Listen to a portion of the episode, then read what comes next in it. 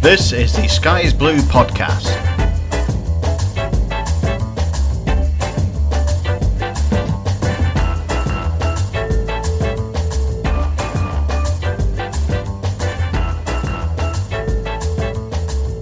Well, the sky is blue and the clouds are. One mate, James Rowe is Aspire-ite and uh, leading the club into directions that we'd forgotten existed, upwards mainly, a fantastic start. See where we are after 10 games is what managers say.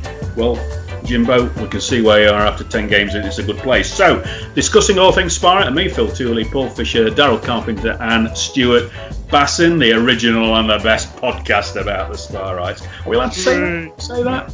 You know? Well, you can say it's the original. Yeah. Yeah. I'm not Yeah. listening to any of the others. And it, and it puts any puts any parish council efforts into uh, not seeing good. doesn't it?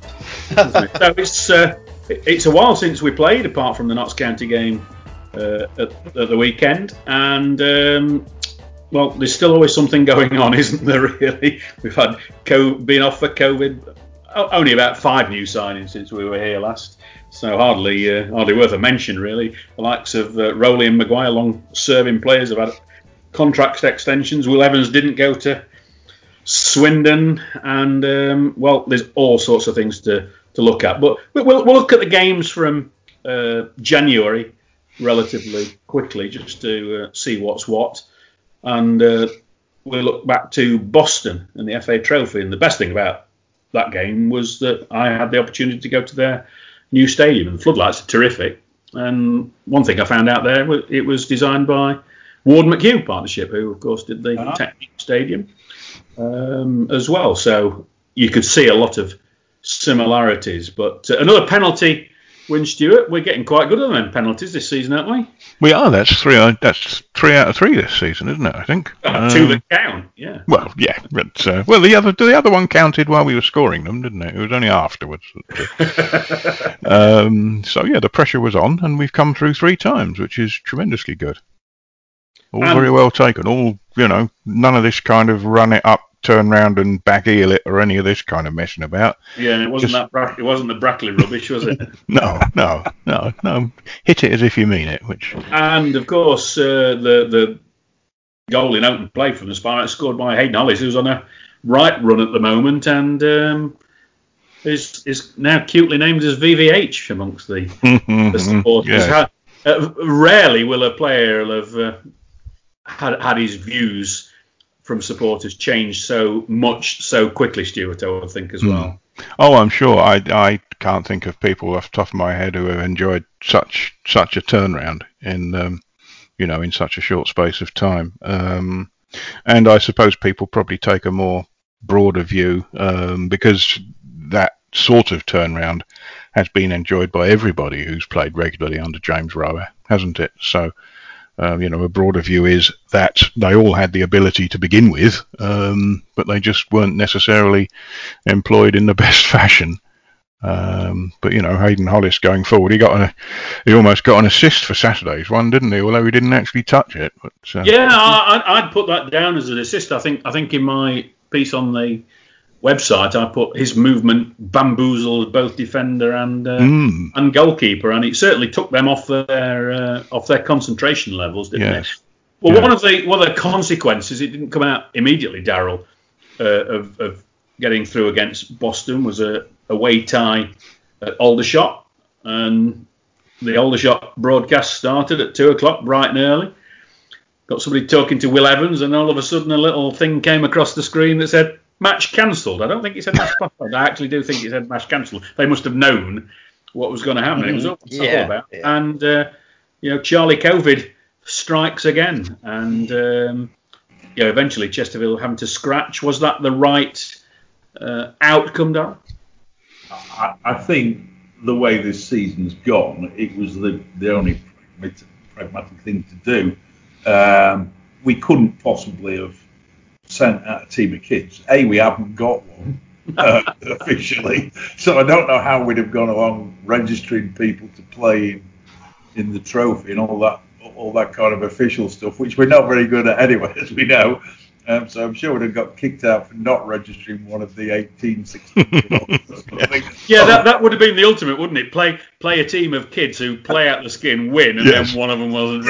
registered properly. Yeah. Knowing all of that would have happened. So I think all in all, uh, it was the only thing we, we could do. Um, it, a shame in a way, and I think Rowe quite clearly fancied a trip to Wembley, and who's to say the way we were playing that we wouldn't have got there, particularly looking at the draw for the next round. Um, but we've bigger fish to fry without being too obtuse. Um, and I think it would probably have got in the way. We've an awful lot of football to catch up on anyway, without being involved in three or four more potential games.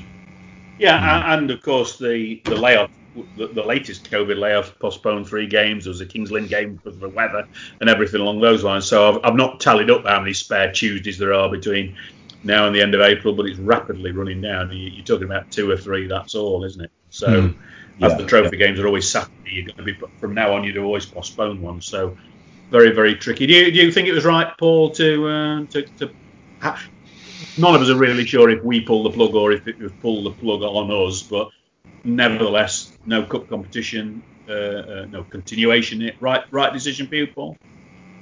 Um, I, I, I think in the long run, I think it, it's the right uh, decision. I, I'm a bit disappointed that, um, in actual fact, we've we've had to, uh, you know, withdraw ourselves from it under probably increasing pressure from the FA. But you know, um, I think that um, it, it, it's the right decision overall. Um, but I would have liked to have got, uh, you know, another trophy in the, on the cabinet. You know, it's. Um, you know, it'd be, it'd be quite unique if we accidentally get promoted this year as well. You know, so uh, but it, it's just yeah, it's it's disappointing. Would have been another trip to Wembley, and yeah, I suppose overall though, if you look at the bigger picture, we're never going to get the games in anyway. You know, so I think it's probably the right decision overall.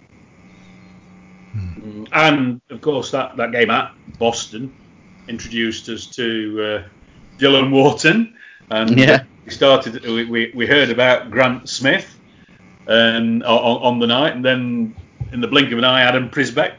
And so, from having no goalkeepers, we got about 832 in the, the blink of an eye. And uh, you know, well, young Dylan had a, a, a tough first few minutes, but came came back well and, and, and made well certainly one penalty save, and he claims he got a fingertip on the one that hit the post as well. And I was pretty close to that at the time, and it did look as though he did get a fingertip to it as well. Uh, um, but you know, it, at, at that time, uh, Stuart, the, the signings were just coming thick and fast and thick and fast and thick and fast, and it was difficult to keep up with them all, wasn't it? Martin was, wasn't it? was in there as well around about that time. It was, and it, it was a bit alarming uh, to see everybody kind of coming in like that and nobody going out. But unfortunately, the circumstances um, were against us in that respect, weren't they? Because if you want to move players out on loan to clubs further down the pyramid, they've got to be playing football for you to do that. Um, but yes, there were a lot coming. But it, it's it's all part of of the James Rowe revolution, isn't it? You know, Uh, um, course, nobody yeah. stands still. Nobody's allowed to let the grass grow under their feet or get complacent. You know. Well, looking at the patch of the pitch at Aldershot, there was an area where there wouldn't have been grass, any grass growing under anybody's pitch at all. Looked like baseball ground of the old days, didn't it? But uh, and, and of course, all of this this COVID thing has has brought in the furloughing of players that you were just uh, referring to uh, in a in a in a manner there, Stuart. You know, people have thought about that. With hindsight, we now look back and there's dozens of clubs in the EFL and plenty of others that have furloughed players, but just didn't say anything about it. Yes. Um, Chesterfield, with their view of transparency, Paul said something about it and got hauled over the coals. Rightly Yes, or well, I'm su- well, I'm, I was surprised that they uh, they sort of admitted to it in, in many many respects. If that's what other clubs were, were doing, and, and kudos to the, the board for doing that. Um, it's not something that I know a lot about. Is furloughing uh, your employees from a business, but it never it never really sort of sat nicely when you're signing players at the same time. That was that that's the the counter argument to it. Um, But if it's in for the long term interests of the, the football club and it's legal to do so, then there's absolutely no reason why they shouldn't have done it. You know, so although it doesn't actually look pretty on paper and was, you know, blown up to proportions via the, the press and whatnot. Um, but if it's legal to do so, then it's legal to do so, isn't it? So Yeah, just yeah. get on with it and do it. And, and uh, of course, Daryl, it probably didn't sit well that one of the uh, members of the board in a question and answer, in a, in a podcast, official club podcast, had said it's something they're not looking to do. So a week or two later, it, it's been done. And and if I were a conspiracy theorist, of course I'm not. Um, it was around about the same time as the jumping the queue vaccine story. And it may have been that perhaps it had been picked up by somebody. So getting your excuse in before it's made public might have been something Yes. that possibly the club could possibly have Well, done, Darren. true, yeah. Yeah, it, it, it's a really difficult one. Um, they took flack for it. You can see it coming. Um, the individual concerned, I don't think, uh, with any malice or, or, or any deceit involved, said what he said at the time. Uh, but circumstances overtook because as soon as national north and south teams stopped playing or uh, looked at the financial situation with regards to the the grants not materialising and then it possibly being loans and then nobody knowing where the hell they were, nobody was going to take on any players. And we, I do know from speaking to people at the club that we got uh, certainly all the ones that were currently furloughed were all basically done deals to go out.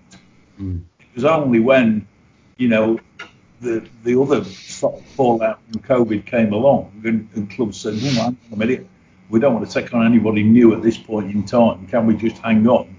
The club have suddenly then, having secured services of players to replace the ones that were going out, Uh, are in a difficult situation.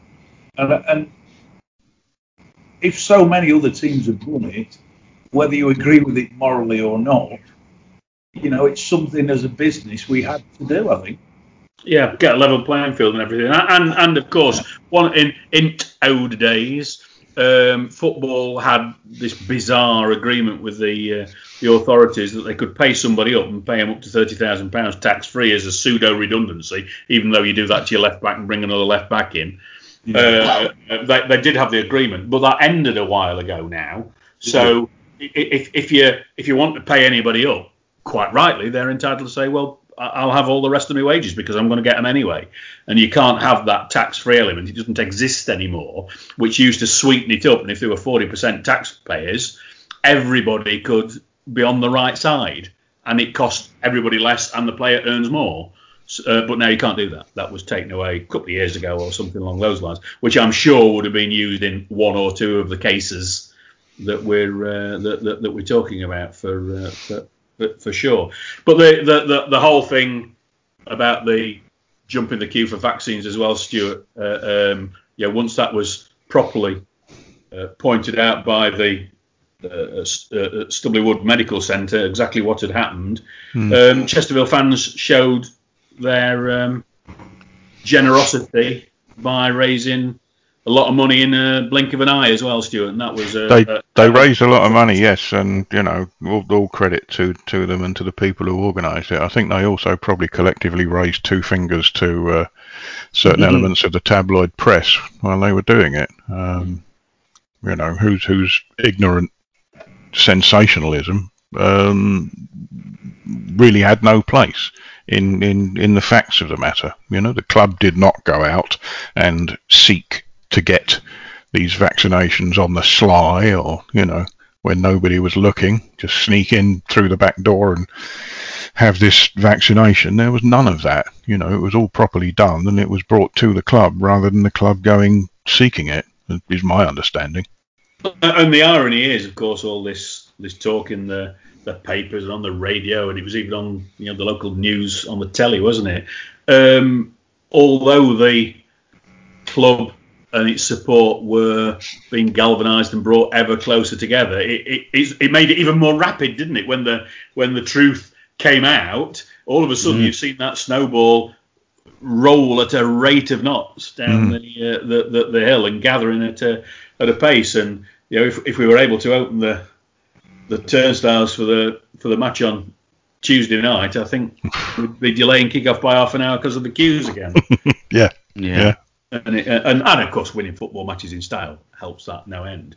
But of course, one of the other things around about the same time, is a little bit before the uh, uh, this came to light, was James Rowe running down the touchline and joining in the celebrations in the last minute against Wrexham. And again, another element, Paul, that just makes you think, hey, this club's coming back our way. Oh, definitely, yeah. You know, the, the, the manager is is all encompassing that. The fans are on their side, and look for a last minute winner. He just couldn't help himself, could he? You know, so just sprinting down the, the line there as well, just uh, for uh, Asante's second goal, and what a fine finish it was mm. too. You know, so yeah, it just it just meant the the world to him, I think, didn't it? And you know, it's certainly mm. you know watching on that game as well. It, it's uh, there's nothing better, I don't think, than a last minute winner. I think to uh, to get yourself going as well. You know, even though we did deserve it overall, so you know, um, but the manager sprint down the line was just the cherry on top of the icing of the cake, I think. And, and of course, there was a very, very, very soft penalty decision that put Wrexham back into the game for about 10 seconds. And it was a shocker, Daryl, wasn't it? Absolute shocker. Well, uh, yeah. I, I, I, watched it again earlier on the highlights just to remind myself how bad it was. Um, I still don't know why it was a penalty. I'm sorry. And, and then, then a few minutes later, when their guy caught it in the area almost, and it was yeah. play. yeah, I mean, we've all said um, with his standard of refereeing, he's, he's bad enough in Leagues One and Two, but at this level, it, it really varies enormously from pretty awful to downright dire. And um, he was the only. Yeah, we dream of a pretty awful referee as good as that. he, he, was the only man in, in North Derbyshire that saw that penalty, the referee. Well, well the, the, the, Wrexham players, I, have had a look back. The Wrexham players only appealed for it after he'd blown the whistle. Yes. yeah. I think they were well. They were baffled as to what he'd blown it for. As was everyone mm. the ground. I think it was just beyond belief. Anyway, we, we came through it as as we deserve, fully deserve to do. Because up until then, we were playing terrific stuff, and I could only see us going on to get several. To be honest. Mm. Uh, and and, it, and, what a ball from Mandeville as well for the uh, the, uh, oh, the winning yes. goal. Yeah. Pass of the season so far, wasn't it? Terrific, mm. terrific pass. and you know, the the there's just this thing building up with Wrexham, a bit of rivalry. That's a third home match on the bounce we've scored at the last gasp to, uh, to something. One-one draw, two, you know, three seasons ago or two seasons ago, whenever it was. Curtis Weston's shot last gasp last year in the three-two, and then uh, and then one in the two-one. So they must be getting absolutely fed up of coming to. Uh, to, to it, it, it couldn't happen to anyone nice, could it? Really. I mean, with all the financial advantages they've got now, you, you need a bit of luck against them. Yeah, yeah. Well, the Hollywood boys are in now, aren't they? So uh, we'll we'll we'll see how it goes. They lost on Saturday, so uh, not auspicious start. That's really. going to go two ways, that I feel. Yeah, isn't it? So, well, not going to be middle ground, I, I can I, tell I, you. I've I've no doubt, I've no doubt that the guys have got genuine intentions of, of doing the right sort of thing, but uh, you know, they're a long way away. It's a difficult mm. situation uh, um, to, to, to, manage if you don't really understand football, and and they neither of them understand football, and mm. and the reason I, I know that is um, when when we played, I asked Pete Whiteley afterwards if any if they'd had any representatives there because technically it hadn't gone through the Financial Conduct Authority at that no. point but it was on the verge of contracts of been exchanged, but they weren't able to be signed. So I asked Pete if if they'd had any representatives of the American guys. And he said yes. And there was a, a UK fella who's a, a writer and a comedian, Humphrey Nell, I think his name is. It, it, it's something similar to that. Uh, um, who his wife was working on as a script editor on the Philadelphia thing that Rob McElhenney writes. Oh, yeah. Whatever it is, and uh, they were, you know, they were talking about the passion uh, of football, which which the McElhenney didn't really get. So they told him to watch the Sunderland documentary, the Netflix documentary. Mm-hmm. So he watched that and got it on the back of that. And so they then started looking round for a club that matched their requirements. It wasn't Wrexham. Let's go and get Wrexham because my granny's Welsh or anything like that. It was a well, what clubs are available that fit the the pattern and the and the finance and the fan base that they were looking for. So it was it was by uh, them watching the Sunderland documentary that that got them to understand what football meant to supporters in the UK. So uh, there you go. So- And if they've got a comedian and a writer involved in it, it'll at least be worth buying a program when we go there next time. Well, uh, well, yeah, yeah, well, the, their their secretary uh, uh, uh, Geraint uh, used to be the program editor at Wrexham at the same Lovely time bloke, I was in the mid '80s, and do you know what? They were always a cracker cracker jack of a program in, back in the day. And his, And he's uh, a really nice bloke, Phil, isn't he? isn't he just? He really, Yeah. really. And he was there, but unfortunately, he was in the officials areas, which is the red area, so I wasn't able to to, to, to go and uh, go and see him because we're in the amber area in the in the press zone. But uh, yeah, one of the game the guys, uh, game's good guys. And then of course Wrexham was followed by a couple of uh, away points. Boreham Wood, um, good regulation, nil nil draw. Slightly top side of, of Boreham for uh, most of the game, nil nil. I'd have settled for that before the game. When I saw the pitch was awkward, I'd have settled for it on kick-off time and settled for it at the end. It was you, you know the, a proper sort of match. And then the Dagenham one, totally different. Absolutely started off like a house on fire, wheeling off. I'll ask for your views on that. And even with ten men, we looked the more likely side to uh, to win that. And and and that for me was the time, uh, um, Daryl, that I was sort of thinking, yeah, we have got something quite special here because you would have never at any stage in that match without physically counting known that we were a man down. No, we were terrific to a man, including the subs. Um, he clearly got, as he tends to do, and I know we've, we've talked about this before, but and he did it again yesterday. When it, when we come up against an opposition, he sets them problems that they're not used to. Mm. He stops them playing and keeps us playing. And he kind of hinted that he knew exactly what he was going to do for Dagenham in the pre-match on the Friday. And in the first 10 minutes, it was just, you thought, well, we're going to get a hatful. An absolute hatful. Mm. Then, of course, there was the horrific, again, sending off of Wheeling, which you will never convince me the lad even knew the guy was behind him. The ball's dropping over, over his shoulder. He never takes his eye off the ball at any point, and he's stretching to control it. And suddenly, he collides with the guy. Uh, yeah, you could call it dangerous. I don't think you could call it reckless. I think you could call it dangerous, but for no other reason than the guy just happened to be in the way. And at the very worst, it should have been yellow. And how how the referee can look back at that in the cold light of day and not overturn it is beyond my comprehension. It really is. But to a man, they were terrific. I mean, you've got to mention uh, Zinedine Hollis. I mean, the the control and Oh, the, cro- and the shot for the for the second goal was just incredible. What and what he's done to that guy, I have no idea. But anyway, Well, uh, we, we, we had we had the uncertainty of who'd scored the goal at Sutton when it was Hollis or Denton or Yeah. whoever. Which we, well, that was equally uncertain. It was clearly Hollis, yeah. but it couldn't possibly have been, could it?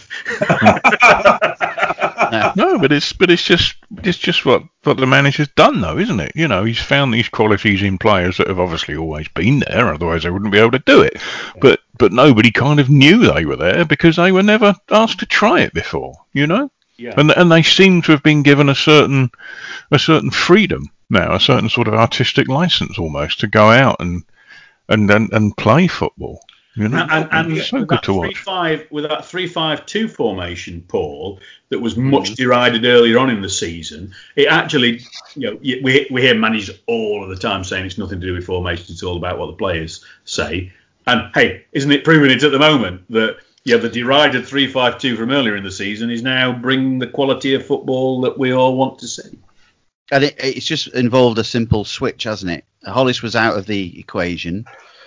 Will Evans was moved to the right hand side of the defence because he seemed to struggle in the centre uh, between uh, Maguire and uh, whoever was on the far side, Yarni at one stage or Sharman.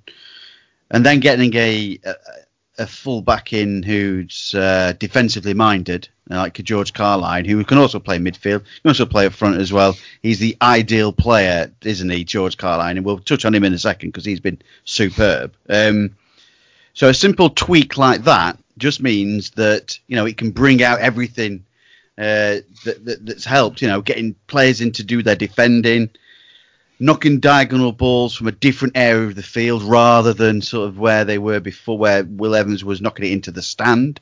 So it made him look a bit foolish. Mm. You know, of course, people is looking at that. And now he's got cover as well because he's got Hollis behind him. You know, so it's just simply bringing Hollis back into the side and playing players into their right rightful position. I'm sure John Pemberton, even though he, I know we're touching on old ground here, but he, he just seemed to be pig-headed by just exactly having them there and not seeing the problem. Hmm. And, And, and, and, obviously, and one whilst, simple thing. whilst John Pemberton couldn't pick Akwasi, Asante, and et al., True, yeah. he could pick Maguire, Evans, and Hollis. Yeah. Yeah. Yeah, and it's been that area that's tightened up. And I am a great believer in what James Rowe says that the further up the park you are, the less times you the goalkeeper has to work. You know, Yep. you don't have to be Einstein to work that one out. But he's made it work. And of course, Evans, who didn't score at all last season, hadn't scored this season, got a goal at Dagenham as, as well. So uh, and w- has been close on a number of occasions since. But you know, I, I, I said uh, in, in my first report after half time on, on BBC Radio Sheffield that Sam Deering's come on. and I said he's always a problem from Sheffield against Chesterfield, and of course he unleashed that worldie, and he did about two others that one was a great save and one was uh, not very far over. He, he was the man who scored two, Stuart, in the uh, two-two comeback for for Barnet Yeah. uh, uh, when I remember you sort of saying when Martin Allen was manager of Barnet, you know, ty typical Barnet, you know, if you're 2 0 behind, just start a fight.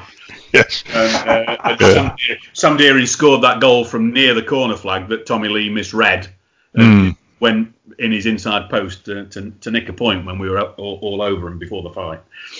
And uh, uh, so he, he- I- I- it was almost you knew that he'd do something. But even in the end, with 10 men for nearly all of the game, it could have easily been a win. But we all settled and we all we all could see that nobody left anything on the park, Daryl. It was it, it- it was a lung busting display from 10 men, wasn't it? And plus subs. I mean, Tshimanga ran his socks off when he went right up top on his own, uh, and Asante dropped in slightly deep. Asante was literally walking in in treacle, wasn't he, for the last ten minutes? But I mean, the, the effort from one to eleven, and that's an old cliche. We don't do that anymore. You know what I mean? One to ten in that case. Plus the subs Yeah. fantastic. Um, again, and it, at no time did you feel even in the second half, when when they were improved when Deering came on, and they obviously tweaked their formation to get a bit more width and the fullbacks higher up the pitch, did I ever really feel without that worldie they were going to score? And it was like No, no, no, absolutely. it was again it was again yesterday, wasn't it? There was he was trying to remember James Rowe after the game to give some praise to uh, the new keeper Smith and. And but you look back and you think, well, again, they've not had Notts County at home did not have an effort on goal on time. They ne- never, they never looked like they were going to score. The only, the only good goalkeeping from a spectacular scenario that, that Smith had to do was, the, uh, I think Bodewine had cut him from the left hand side, got to the edge of the six, and put a real test across in, which he dived forwards and left to Yeah, smother yeah. And, and hold, and that was it. Uh, but of course, what he did the rest of the time was catch crosses, catch corners, run out of the area to perfect timing to intercept problems when he needed to. Yes, So- yes, that's it. That that's exactly it. And he looked so comfortable to me. I I came away from the game thinking that the goalkeeper had had nothing to do, and he did it really well. You know. Well, only a youngster can do that, though. 27 year old youngster. Yeah, yeah. But, Yeah. But no, no, and and you know the the guys at Boston because we you know he, he was at physically at Boston and Craig Singleton, their, their secretary, I've known for a long time.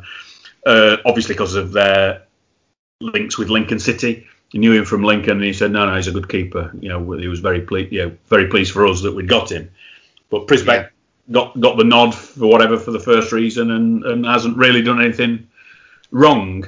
But um, Grant Smith not doing anything wrong for me looks a little bit stronger than Adam Przybek not doing anything wrong. Yeah, I'd agree with that. Yeah, yeah, yeah. Pri- Przybek did look a bit nervy at times. Smith looked like a, an established pro who, who was coming in and just calming everything around him. But I just think there's an air of calm around the team generally these days. I don't know if you guys agree. Um, These, for, for me, it, it comes from Rowe and, and, and Foster and the backroom team. Um, we, Well, don't I- get too, we don't get too high. We're certainly not getting too low. There's no panic. Like when we had the sending off uh, at Dagenham, going back to that. I mean, there was no suggestion that the team went into panic mode. It was right. This is what we're going to do. We'll keep the ball. We'll keep playing our way. You drop one in, Asante. We're not going to leave nobody up front, and we're not going to let them just have the ball. We kept pressing, and there was just no panic in, in everything we do, and the patience right at the end of the Wrexham game again. That just hmm. demonstrated to me that, that there's a belief there that we haven't seen in, in the Chesterfield team for since Cook went. No, no, I, I, absolutely right, and it is that, that belief and the patience as well. No question about that. There's that patience, and and you, you just felt against Wrexham that we're going to score I- again with with ten minutes to go. I think I said on my report there will be another goal in this game, and it looks like it's going to be to Chesterfield. You know, you you, mm-hmm. you just you just feel like the only surprise that we've had was Solihull's last gasp goal, wasn't it? Really, since he's, Yeah. since he's come, you know, and hmm. if you if you look at three of the games in his in his run, we pummeled shot. could have easily got two more points. With eleven men, we'd have won at Dagenham and got two more points, and and yeah, we were unlucky to concede one at Solihull. We should have got one more, so we we, we could have had twenty six points from ten games instead of twenty one, as easy as pie. I mean, the Solihull away game. Going back to that briefly, I just I just felt we hit the physical brick wall for having been off for such a long time, and having to play two games in a matter of days against a really hard-working, hard-running, physical, you know, uh, team. Um, and and what what what cost us the, the point was going for three because we kept attacking. Yes. And um, you know, had we been a bit more pragmatic and sat back, I think we'd have easily taken a point. Because really, they, they stole that from us as much as we gave it away. They stole it from us because it was a game that right up to them equalising with what 25 minutes to go, Phil, half an hour. Uh, they'd never been in the match. No, no, they, they, they, they hadn't been in the match. That's uh, for sure. But but Paul, never, nevertheless, twenty-one points from ten games. You know, that's that's ninety-five points over a normal season type of operation, isn't it? You know, it's from the position we were in. That is remarkable. It'd be remarkable from the beginning of a season with a new team, but take it over a team that in the previous ten games, nine of them this season, and one of them the the Dover match at the end of last season uh, uh, uh, got seven points from 10, 10 games to get 21 points from 10 games. And I, I, I looked at the, the, the numbers, and uh, uh, in, in each of those 10 game spells, we scored 16 goals in both of them. So, yeah, we always said goal scoring wasn't the problem, it was conceding. But we'd conceded, I think it was 21 goals or something like that. In the, oh, no, 18 goals in the previous 10, and now it's six. So we've taken two thirds out of the concessions out and moved from getting seven points in 10 to get three times that, 21 points in 10. And, you know, he clearly saw conceding two goals a game is not where you need to be at. And we can refer back to what we said before. It's the same defence. Um, it's defensive and attacking uh, fullbacks and playing further up the park. It's just little tweaks like that. You know, as you mentioned, he's playing further up the park. He's playing in the opposition half rather than our own. The reason why we conceded lots of goals uh, late on is because uh, we just sat back and sat back and sat back, and it's going to kill you. You know, every time it's going to kill you if you do. Just because you got in front doesn't mean to say you can sit back on that lead. And they And should have what- pushed on. I, I was reminded, Stuart, in the last 10 minutes against Notts County, hmm. I thought Notts County looked like us before James Rowe. You're a game down, you're desperate to get the ball into the area, but you couldn't get out the area because the other team are just on you.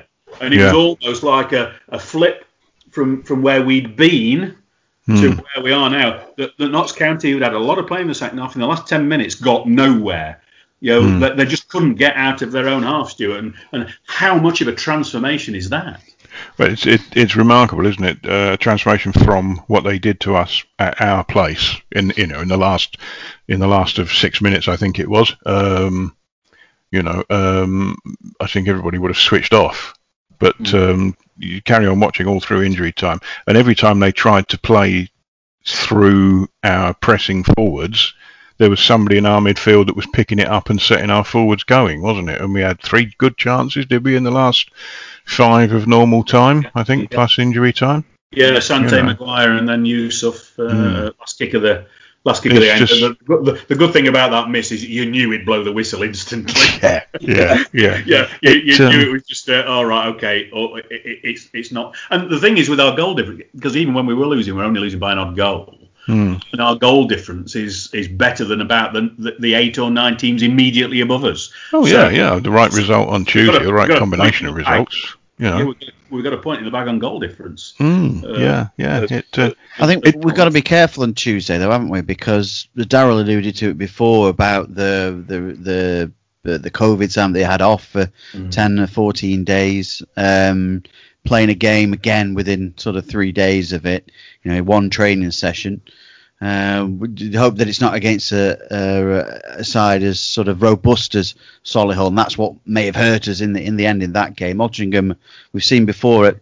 We're in a great side after we played them, but all of a sudden they've gone on a right run, haven't they? So, but Yeah, they've, they've, Um, they've not been so good last week or two. And the good news from a Chesterfield perspective that might just just even out that that um, fatigue that Rowe has talked about is they had Connor uh, Hampson, who's one of their key midfielders, sent off before half an hour. So they played an hour with ten men. And Ryan Colclough, Ryan Colclough, who's a, a, a key raider of theirs, of course, he, he might play on Tuesday, but he was in. He was replaced after five minutes. So you assume that's the sort of injury that you're not going to run off by Tuesday. yeah. yeah, Uh, uh, and Colclough um, played against us for, for Crewe, scored against us for MK Dons in that game uh, that Dan Gardner scored late on to win 3 2 at, at Stadium MK. Um, uh, you know, at the time we used to be MK Dons for fun, Yeah. whether it counted or not.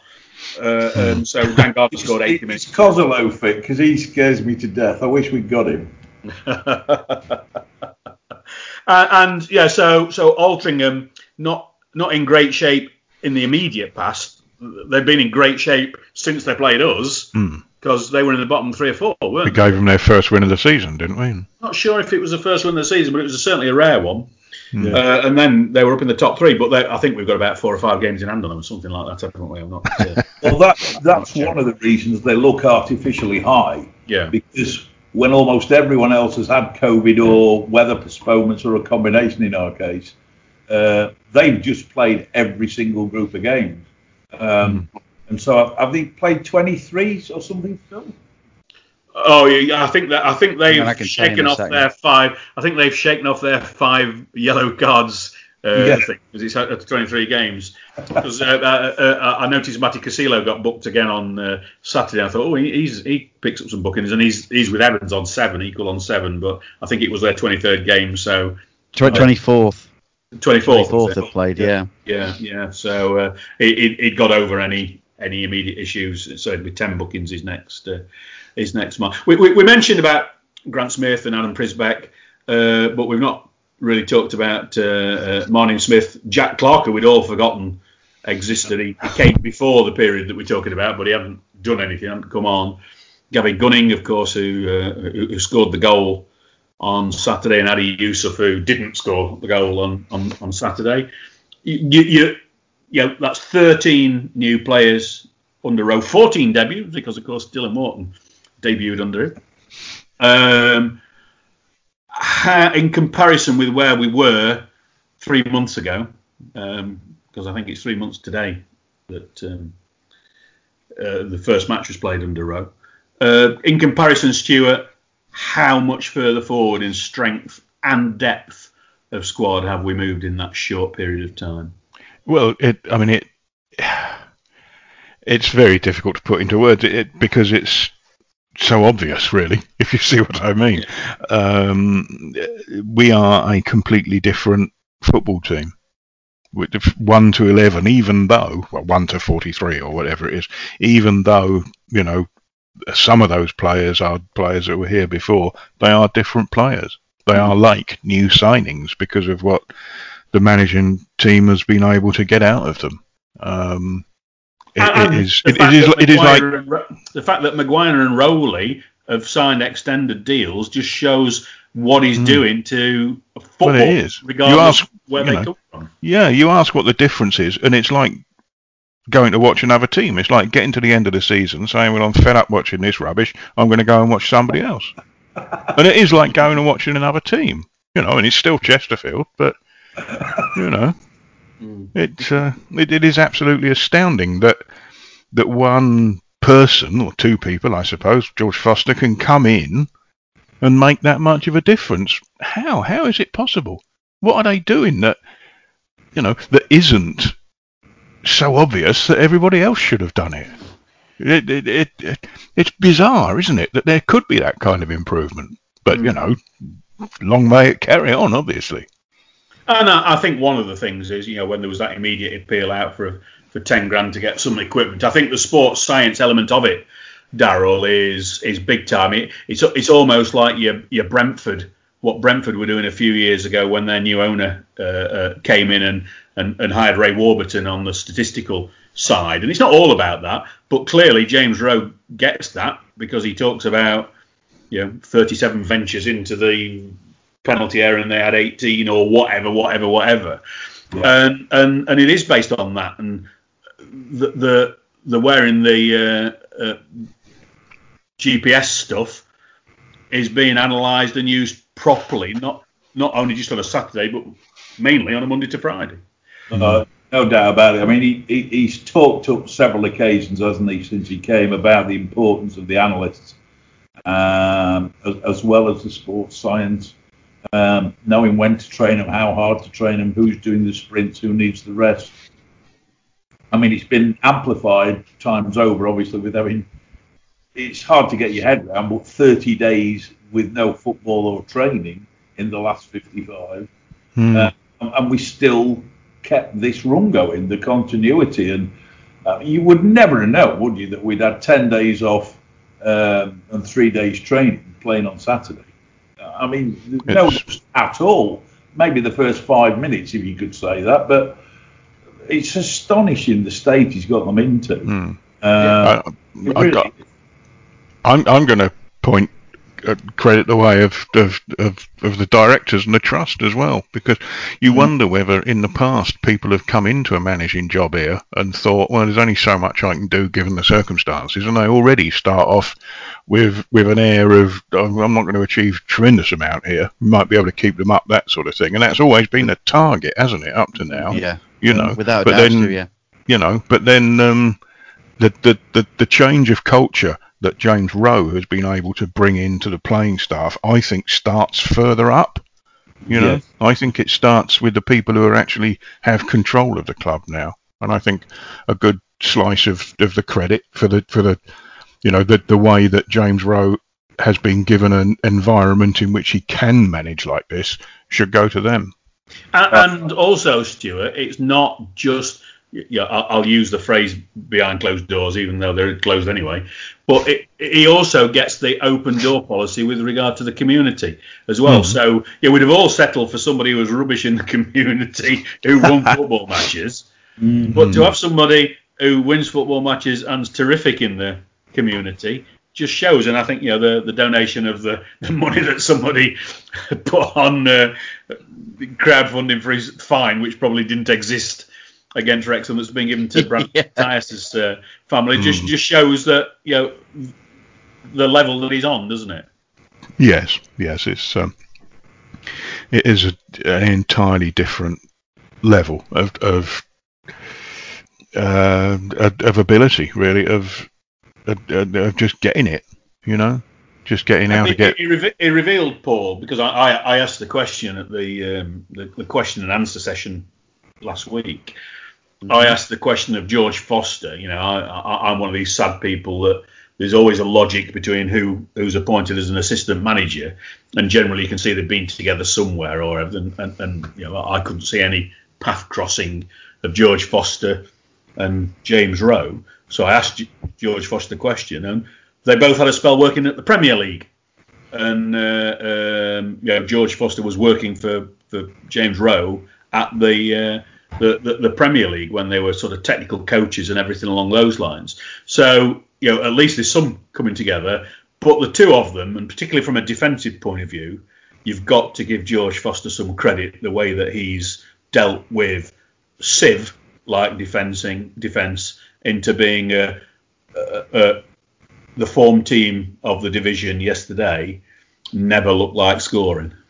Yeah, well, indeed. I mean, look, it's it's what you want a gnarly old centre back as your assistant manager, um, who's the uh, antagonist of Chesterfield supporters through the 80s and uh, we're being this player and manager of the, the arch enemy. Um, as soon as you mention the word George Foster, you know, curmudgeon like so and everything. But he's not. He's nothing like that at all, is he? No. Um, no, I, I did. I did uh, actually. I did actually congratulate him for playing 373 league games for Mansfield and never scoring a single goal. I said uh, that's a record to be proud of. It's a good set of He- he did figures to bring to the cup, Chesterfield, isn't it? He did score in the cup, but not in the league. just in case anybody checks. So, you know, the, the, the, the, the players that they brought, uh, uh, okay, you know, we yet to see the true effects of, of, of Paul Lemon and his team because most of the players that have come in have been known to James Rowe, but you'd expect that. And of course, it's the, the players that take over the ones that are there now that Paul Lemon Yeah. will start to come to the fore. But would you start thinking? I know uh, somebody asked us to ask these sort of questions. Would you start thinking about extending contracts, not only of players but of the manager now, or would you wait and see what division we're in next season and what the, the rest of this season brings? Because most of the players, not all of the players, most of the players are contracted into next season. Uh, uh, so would you would you start acting now, bearing in mind there's still no income coming into the club? Uh, I would be looking to speak to people about it. Yes, I would tentatively put uh, um, inquiries into their various agents. Um, not nothing, no, written down in stone or anything. But look, we are prepared to talk to you about this. We might have this deal for you. We just don't know the scenario yet. But if you hang fire, this is what you know we might do. Rowe's on a long-term ish deal anyway, so he doesn't. He's not an urgent matter about it really. You've got to be looking at maybe uh, Asante, Carline, yeah, maybe. Um, Hollis's deal fin- finishes in the summer, and he's not the only one whose deal finishes in the summer. Um, that feel good factor going into next season could be one of the things um, you look forward to. But there's a, as you mentioned before, it's all financial. There's an outlay right now. Do you want the contract to start straight away, or do you want it to start in the summer? Uh, and Daryl, you know, you, you you talk with guys at the club on a on, a regular basis. Uh, the other question that uh, needs to be uh, uh, considered, I'm not saying to answer now, but what needs to be considered is if things do go stunningly well for the rest of the season, and we do potentially find ourselves in the league next season, you, you know, getting out the National League and doing well in League Two aren't necessarily the same things. So, you know, is this squad geared up to get out of this division? Is it capable of doing well in League Two? Um, it's a really good question, Phil. I, I think there's a degree of realism and short termism, uh, and I think the two go hand in hand, and it's something we haven't had. We, we've not given anyone, with the exception of Laurence, I think, longer than uh, 18 months. Yeah. Um, which, as you say, means everyone again will we, we can rotate the squad again in 12 months' time. I think there were, were there 14 players out of contract. That's probably come down to about 10 or so now.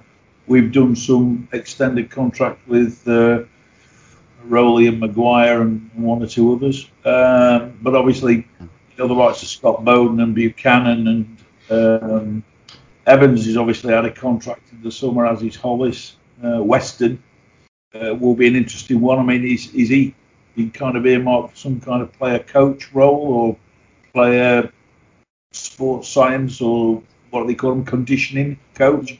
Because he seems to be running all these Zoom sessions that we do when, when we're on around COVID. Do you Um, join in, Daryl? uh, yeah, I'm there every day, mate. Yeah, yeah. As an observer. Uh, Daryl, there's eight, there's 18 players out of contract Wow. in the Yeah. summer. Or, or, How many of those? Sorry, how many of those are new signings? One. Well, there's, about there's about four of them are on loan. The new signings, aren't they? Przybek's on Yeah. loan. Yeah. Uh, Dinanga's on loan. Uh, Yusuf's technically on loan, even though I think that's got. I think, yeah.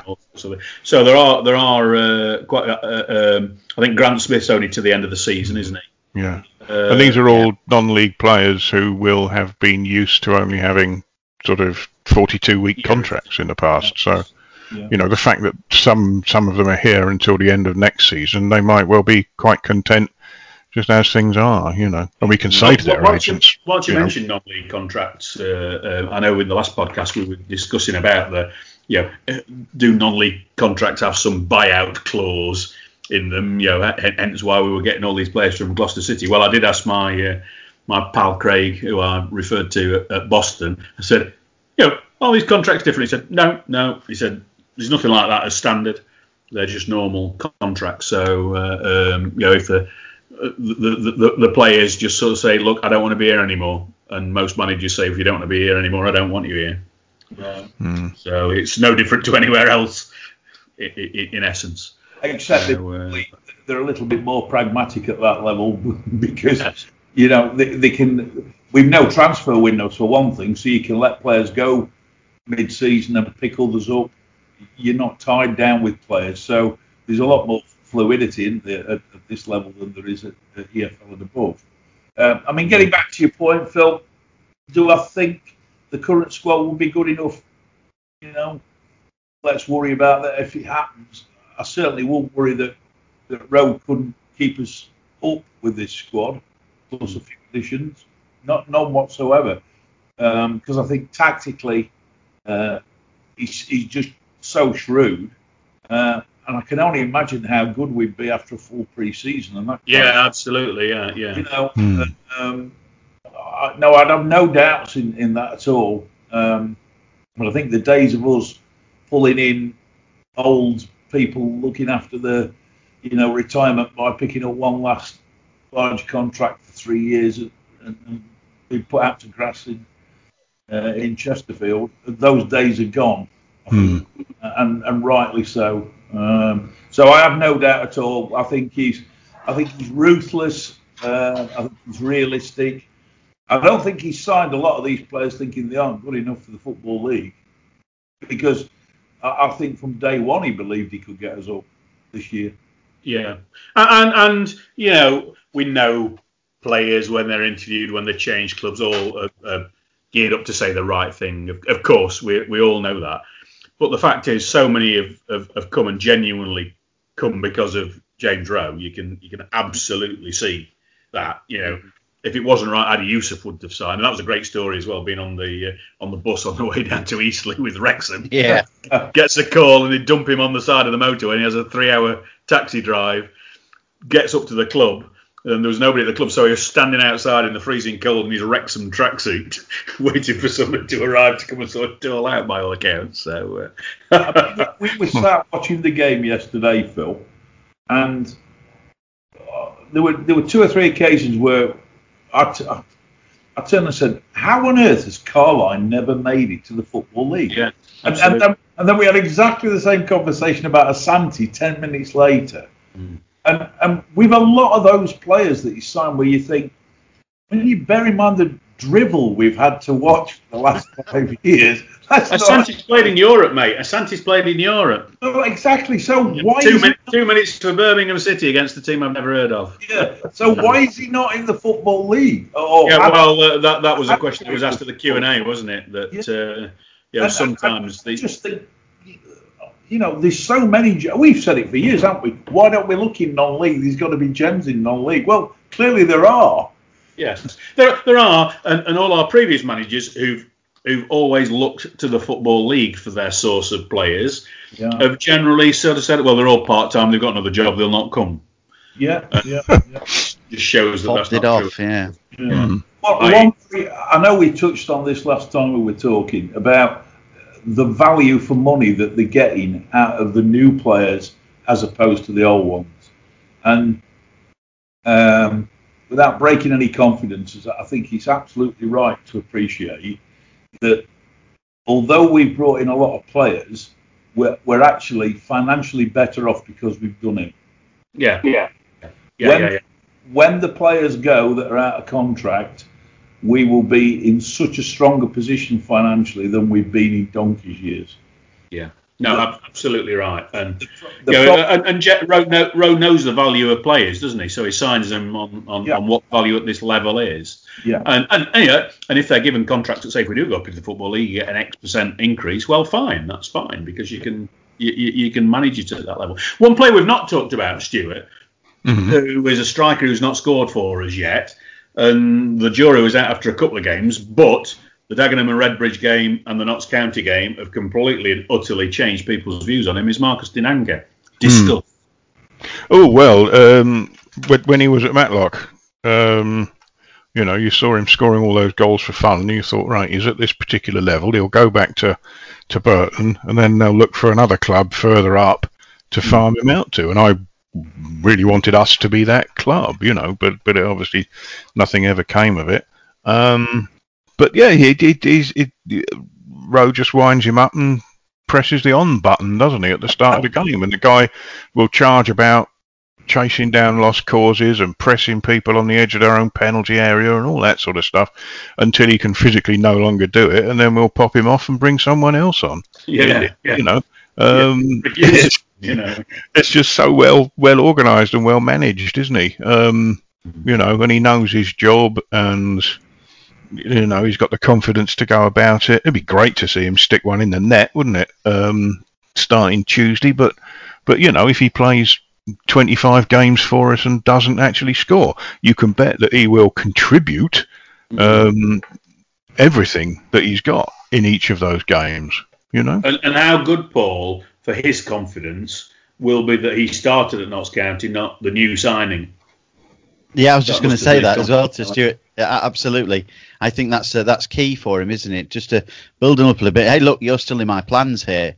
You hmm. know, so I could have easily gone to Yusuf, who's ever been touting that expect Asante and, and Yusuf to be the, the partnership. But I think it's going to rotate the three, given the case of the games coming up. There's loads of games coming hmm. up, and they're not all going to play, or they're all going to start, that is. They're going to play part in the game, but they're all going to have virtue to it. And I think that the three of those, and Tyson coming back, don't forget as well. Yeah. And he's mentioned Yeah. him constantly that he's part of it.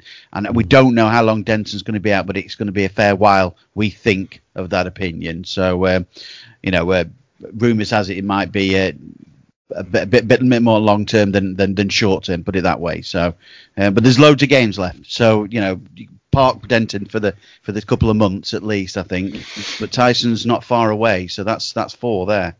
But who'd have thought a few weeks ago that that would have been something that oh Denton's out for the season, real pity, but hey, you know, Yeah. let's let's move on. Uh, let's move on with it. Uh, and you know, Dinanga has really stepped up to the plate last couple of games and done absolutely. He's been a, a terrific team player, hasn't he? When you Yes. when you Yes. compare some of the uh, the strikers that we've had in the last four or five years and think, well, are they in it from a team perspective? Well, mm, you, you've got to question that. You don't question Dinanga's value to the team. You know, it might have taken him a bit of time to get going, but he's, uh, he's he's right up there, isn't he? And and to give the manager the sort of problems that the manager wants. Yeah. Uh, and you know, on Saturday, Mandeville comes on, plays that striker's role, which we've we've all said before. We don't think it's his ideal uh, role, but he's willing to stick his foot in and foul in the final third and break the play up a little bit. And you know, I was I was wondering whether w- when um, Laurence Maguire and Gavin Gunning both had uh, treatment, you was wondering if that was a game management scenario. um, yeah, it might not have been. Might not have been.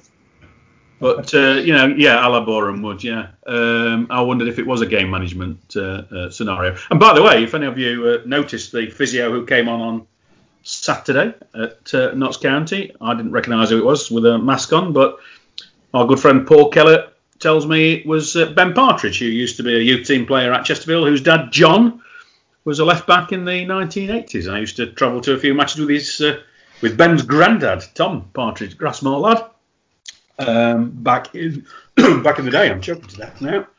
Was it uh, sort of 82, 83 ish, Stuart? Yeah, was he it, that played John it. Parker Yeah. was? Relegation season, Yeah. 88, and a bit beyond, yeah. Hmm. Yeah, He's I got to Still save Phil funny. whilst he's dying.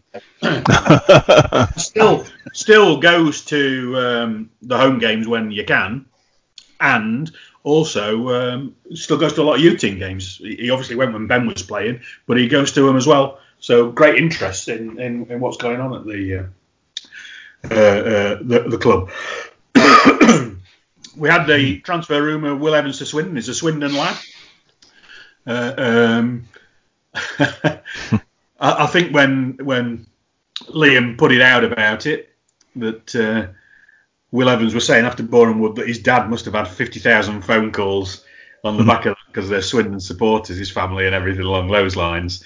Uh, um, and I did jokingly say, "Well, you'd be going joining your mate, mate Shez." and uh, James Close was there at the time, and he put his arms around James Close. He says, "I've got a new mate now." So, so from a from a pound notes point of view, Daryl, it would have been a good move. From a football Yeah. point of view, he's uh, justifying his place in the team. Yeah, I think uh, I, I think uh, uh, when he saw James Rowe appear in the uh, in the press conference, his his world changed uh, at, Hmm. at Sheffield. Um, you know, the dark two and a bit years he'd had here. Um, um, we're going to turn around. I mean, the guy knows how to motivate. He knows how to get people to. Well, he gives them a bit of love if they need it. He knows when to put their arm arm around them, as you say, and all that kind of stuff. But he knows tactically. Tactically, this guy's switched on. Um, we talked earlier about the sports science and the conditioning and all this kind of thing. You know, you don't go to the Cruyff Institute and uh, come away with qualifications and all the other things that he's done outside the normal football Yeah. Coaching type badges. Uh, He is different gravy. It'll be a lot too modern in thinking for, for a lot of players because you know certain players won't buy into it. The old school players won't buy into it, and I think that's probably part of the issue with one or two that you know we're trying to move on now or have been furloughed or, or we won't give contracts to in the summer. They're just not, you know of that ilk. Um, I mean, another Well, guy good. that's clearly clearly come in. Yeah. We all thought he was coming And, in. and the, the, the the thing about that Cruyff Institute, he revealed on the supporter question and answer oh, yeah. session that his uh, number one mentor from that is a hockey coach. Yes. and he was sort of saying how much he learned when he went to watch the Dutch national women's handball team and talk to their coach all about rapid play and switch. So, you know, uh, uh, you, you look at some of our managers in the last few Sorry. years. Yeah, I, I was would sorry. They, would they take something positive out of going to watch a women's handball match? I, I was just chuckling at the thought of being the chairman who went up to John Sheridan and said, "Here's two tickets for the women's international handball match. I think you could learn something." You know. There's a Oh, fabulous video. I don't know if you've seen on Twitter of John Sheridan in a uh, obviously with no crowds in. You can vocalize John Sheridan pr- pretty pretty well and pick him out in a, in a, in a crowd there, stood by the uh, crowd. And somebody's done a video of him for about, about three minutes berating every player virtually on his side. and he's supposed to be their manager. There's no Yeah. encouragement there. Oh, He's, dear. there's effing and jeffing and everything. It's, pretty, it's fantastic. Well, I- I'll- if I, I- can I- find it, I'll, I'll I'll retweet it and I'll, I'll copy you all in. I, That's I noticed there was a I noticed there was a petition started, wasn't there, to uh, perhaps have a change in manager at Swindon recently that was doing the rounds and got several hundred signatures. But uh, there, there you go, there you go. Uh, but yeah, just, just start sort of uh, winding down towards the uh, the end, so Paul's tape isn't uh, running out, and he has to get his pencil out to wind his back. Um, you know, Dover refusing to play. Kings Lynn have uh, said that at the end of the month they're going to put the shutters down. Um, a, will the season finish relatively properly and with uh, a, a certain amount of uh, um, validity to it? And B, will the Football League be starting to think, well, you've not got your own house in order, National League, why should we relegate two of our teams into you? Hmm. Stuart, you kick us off. Oh, God, well, that's the thing, isn't it? Um, we had a vote, didn't we? And the league as a whole, below, let's start with the two leagues below us, as a whole, they voted as a group to stop, so they've stopped. Now our league has voted as a group to carry on, so for me the league must carry on. Um, you know, Dover must play, Kings Lynn must play. We can't be saying to them, well, all right, then you just go to sleep for a few weeks, and you know we'll all come back in August, and you can still be in the league. I, I don't see how we can do that on Saturday, wasn't it? Dover v Kings Lynn. So you know, yeah. funny how it You know. worked out that way. um, I, I do fear that the EFL will, you know, it, it, it, if we allow teams to do that, and who's to say that it would only be Dover and Kings Lynn? There might not be another eight teams at the bottom who aren't going to go up, um, who decide to call it quits and keep the money in the bank, you know. Um, and, and the EFL will say, well, nobody's going up then because we're not relegating anybody to, to, to you, you know. And Daryl, the National League have not covered themselves in glory from a leadership point of view in the last No. few, few months in time. Have got to make it so you know the the the league is seen to be operating seriously and carry out their threats. So Hmm. if they have to expel clubs, they have to expel yeah. them. It, it's, it's not enough just saying there's no relegation. I You've think they also. Sorry, I think they also need to publicise the fact that the terms of these loans are so friendly Yes. that you know you, you get 20 years or something to pay them back, don't you? You can get payment holidays during the course of them and interest holidays as well for uh, anything up to eight years. I've heard. You know, that- that- um, it's almost as though they want to lend you the money, but they don't want you to pay it back. yeah. You know, and of course, if you can't the- afford the loan, at the end of everything, you can still get a grant. But of course, to get a grant, you've probably got to open your books up to the people who are giving the grants, and that is perhaps where the chairman don't like it. And, Yeah. and with the with, with the loans that are coming through Sport England and that sort of uh, um, area, there are Daryl as well business loans that any limited company can apply for, bounce back loans up to fifty thousand. And then there's the uh, um, the, the one with a B in it, the second latest f- four letters with a B in it, which I can't quite remember, up to half a million pounds. There's there's uh, and they are like you say, Stuart, ridiculously fair uh, uh, long-term long-term loans. So so do you think do you expect the National League to act decisively? No. They- They've got to do, Phil, because you have to maintain. I know it's, it's a cliche, but you have to maintain the integrity of the competition. Yeah. And um, you know, it's happened many times before where, where teams haven't been able. You know, Maidstone going back to Accrington Stanley in the 60s in the football league, where teams haven't been able to continue. Well, that's fine. You you expunge their their games from the record, and you carry on. The rest of you carry on. And particularly bearing in mind that, that all the ones down at the bottom now face no relegation, Hmm. um, they really ought to be said, you know, it, it ought to be made clear to them if you do not fulfil your fixtures, which the league as a whole have decided we're going to do, Yeah. then you will you will receive a punishment which will be relegation. Yeah. Well, that's funny enough, Daryl. There's a 21 teams in the National League South. They're hmm. going to have to marry it up to 22. Yeah. So Dover are talking themselves into a lot of problems here Yeah. because they haven't actually officially said that there's no relegation. No. They've No. just hmm. assumed that it is. So Yeah. you know, Yeah. it's there's 22. Well, that- there's 22 in the National League North, but one of the That would level that up, wouldn't it? Yeah, You know, exactly. and there's 23 in our division. If 22 would ne- if it was 22 next year, hmm. well then it's two less, but at least it's an even number. Yeah. You know. So they're talking their way into it. I got sympathy Hmm. with them, but, but Dover, remember, were one of the clubs that didn't want to start the season Yeah. as well. So it's unlikely that they want to finish it either. Um, so the, I, I, I sympathise with them because as runners a business, you're not making any money. But you know, every club's like that. Every club is like that, Re- regardless of the support that they've got and support you haven't got. It's they're all in the same boat technically. Yeah. Well, they will have been getting Paul far more money than they were actually entitled to if there'd been a, an equitable split of the, Yeah. the Mhm. set of Yeah. between uh, what was it September and December. Uh, they would have been sitting in a far better position than Chesterfield, for instance, and Notts and you know Wrexham et al. Um, so you know that they've had that advantage. Um, as you say, they didn't. They, they showed no enthusiasm to start the the the season to begin with. They've made no effort, as far as I can see, to get games played uh, at any point of, of paving the way out of, of getting them cancelled.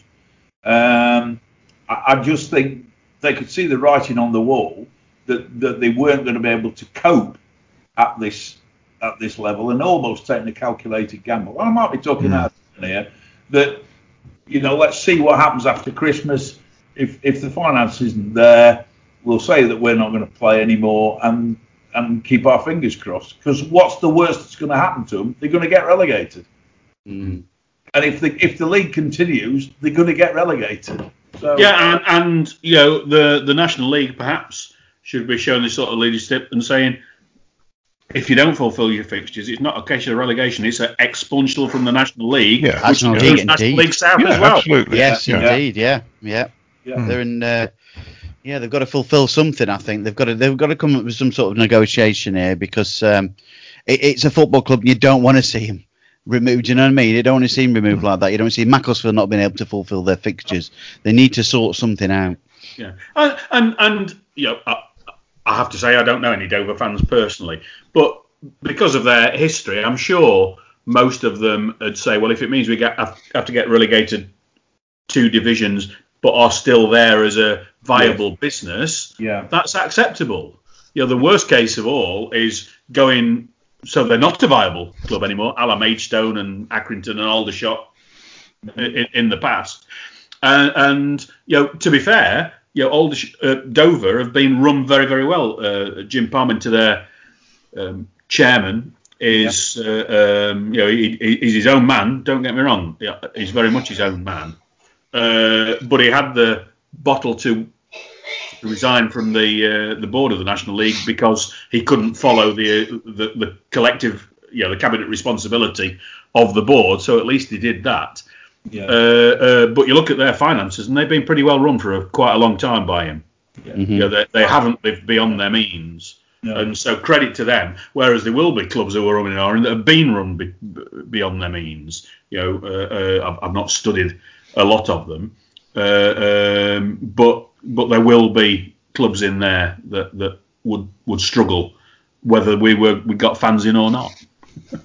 to be honest, you know, so, such is life. But anyway, yeah, the, the main thing is that, the, that that keep that promotion position two places going. That's what yeah that that should be the National League's number one operation, and maintaining the integrity of the league is is right up there uh, as well. But they've got to be strong, and they haven't been strong. The leadership hasn't been strong in the last No. last No. few months, unfortunately. So uh, such is uh, life. Okay, well we've talked about Chesterfield, we've talked about all sorts of uh, things. Is there any little um, little things you want to bring to the table before we?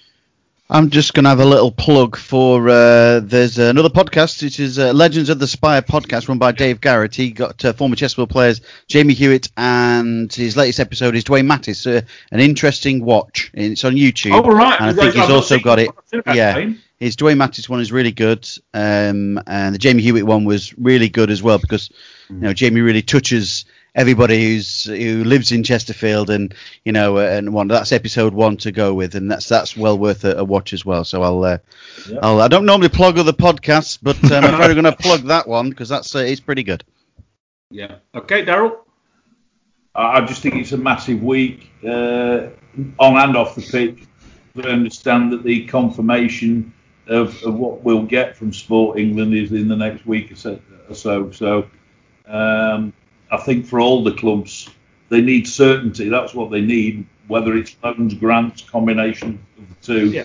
so that we can we can get down to running the season to its natural course and uh, hopefully being in the top top seven. But um, Yeah, No, and whether it's good con- good certainty or bad certainty, it's the, it is that certainty element, isn't It it? is. And, and and I think you you you know better than the average bear. I, I think the club was very very very quickly off the out of the uh, traps about um, looking at grants. I think they were stole a march on, if not everybody, most people, didn't they? I think they were one of the first applications in. Yeah. Um, well, one other thing we touched upon very briefly, I think last time was the the season ticket sales for, for last year. I understand have gone terrifically well and, and have already got six figures uh, in in terms of uh, income, which is terrific. Oh wow, fantastic. Wow. Well, my Oh, dad's good bought for- his, Yep. so my dad got his in pretty quick, so uh, Yeah. he's he's quite happy. yeah, well, good for him. Yeah, and uh, uh, Stuart, there's all. Yeah, I, I, I, I really feel for you with all these Smiths, Smiths involved. Who, who uh, are they? Which uh, who signed what in what order? Who they are? Where they've come from? And of course, players that sign for us now have already played for 832 clubs. It's not like somebody who used to play for Tranmere and that was it. Yeah. Yeah. And That uh, is that is that is the thing. Trying to find out um, how many appearances so and so made for Concord Rangers when they were kind of in the Essex Senior League or something years like ago. that. It's, Yeah. Uh, yeah, yeah. But uh, we had good practice, didn't we, in the eighties when we had three Browns in the side for, for all these Smiths playing at the same time. So Yes, and I did notice that uh, Grant Smith, uh, in his bright pink attire, just had Smith on. We, we, it could have easily been any of the Smiths. Uh, uh, he, he didn't, he didn't have his his uh, his, his first initial. Johnny uh, Marr. clue there as Good to perhaps who would go in goal if uh, if the Yeah. keeper was ever injured. Yeah. Mor- if we get a Morrissey, that'd be brilliant, wouldn't it? If he, uh, played Yes. But, but you, you mentioned there about Concord uh, Rangers. I, I, I just like it when James Rowe was talking about Grant Smith and just as if it was the normal thing to do. And of course, I saw his performances for Concord Rangers and everything. Like I mean, they are in the National League South. It's not as though they're in some uh, Uh, league way below that. But but it's just the way that like that's normal. Why wouldn't you watch Concord hmm. Rangers when you have the opportunity? Yeah. You know, why wouldn't you be studying their the, the, the form of their players, albeit maybe on on pieces of paper and spreadsheets, to know what they're capable of doing? Mm. Yeah, and of course that's what you do in any walk of life in real world, isn't it? You hmm. would you would find out about your competitors and know what the strengths and weaknesses were. You might not know the individuals concerned, but you'd know what the strengths and weaknesses were. And I just love the way that he takes that in his stride and, and makes it sound as though it's just absolutely normal. Doesn't everybody else do it? Yes. Yes. yes. And the answer is no, they don't. Well, yes. Yeah. Not everybody else does do it. And uh, yeah, I, I, I just um, just hope that on the inevitable when he does move on, that that he's asked to be on the interview panel for who comes next. Yeah, Mm. That's a good good one. That yeah. I, I did ask him uh, that question in the Q and A about who should we be looking at, without saying when you go, who would you appoint. But he pointed out the Boreham Wood guy and um, uh, uh, the Dagenham guys as the two young Darryl coaches. McMahon, yeah, he's got a Darryl coach. Yeah. And, um, and Meadow- is it Meadows at Boreham Wood? I ought to know. Luke Garrard. Garrard, Garrard. that's it, Garrard. Well done. Yeah, I don't know why I'd forgotten his name, but that's it. So such is life. Well, yep, we've uh, we've had a slight marathon tonight, but hopefully you've uh, you've enjoyed it, and uh, we'll be back when. when oh, the, the, the, the cricket coming up uh, in India. It, it's it's it's pink ball. It's a um, more reasonable Yeah. time. 9 a.m. starts, which is uh, pretty good. I'm on uh, Thursday and Saturday, so uh, Yeah. I should be So, working yeah. from home. Yeah. So the next, uh, the next test starts on Thursday. starts on Wednesday, uh, day one. So I'm on days two and four. So, uh, so yeah. Oh, it's just just not first time for 19 years. I think we've had test match on terrestrial television, isn't it? So- It's brilliant. Yes, it's really good. yes. Fantastic, uh, fantastic. Yeah, the coverage has been very good as well. Well done. I, I, know- I know uh, Channel Four are taking it directly from the uh, Indian feed, but you know it is pretty good. It's uh, Yeah. good to see. And um, some of the fourth umpiring's been good, but not necessarily all. Well, if you can, if you can only work his PlayStation, it'd be fine, wouldn't it? Okay, so uh, thanks for uh, seeing it through to get this far from uh, me, Phil Tooley, Paul Fisher, Daryl Carpenter, and Stuart Basson. Well, who knows how many more points we'll have next time we speak. Cheers. And if you like this podcast, then don't forget to subscribe. Please rate and review us on Spotify, Apple, and Google Podcasts, and many of your favourite podcast providers.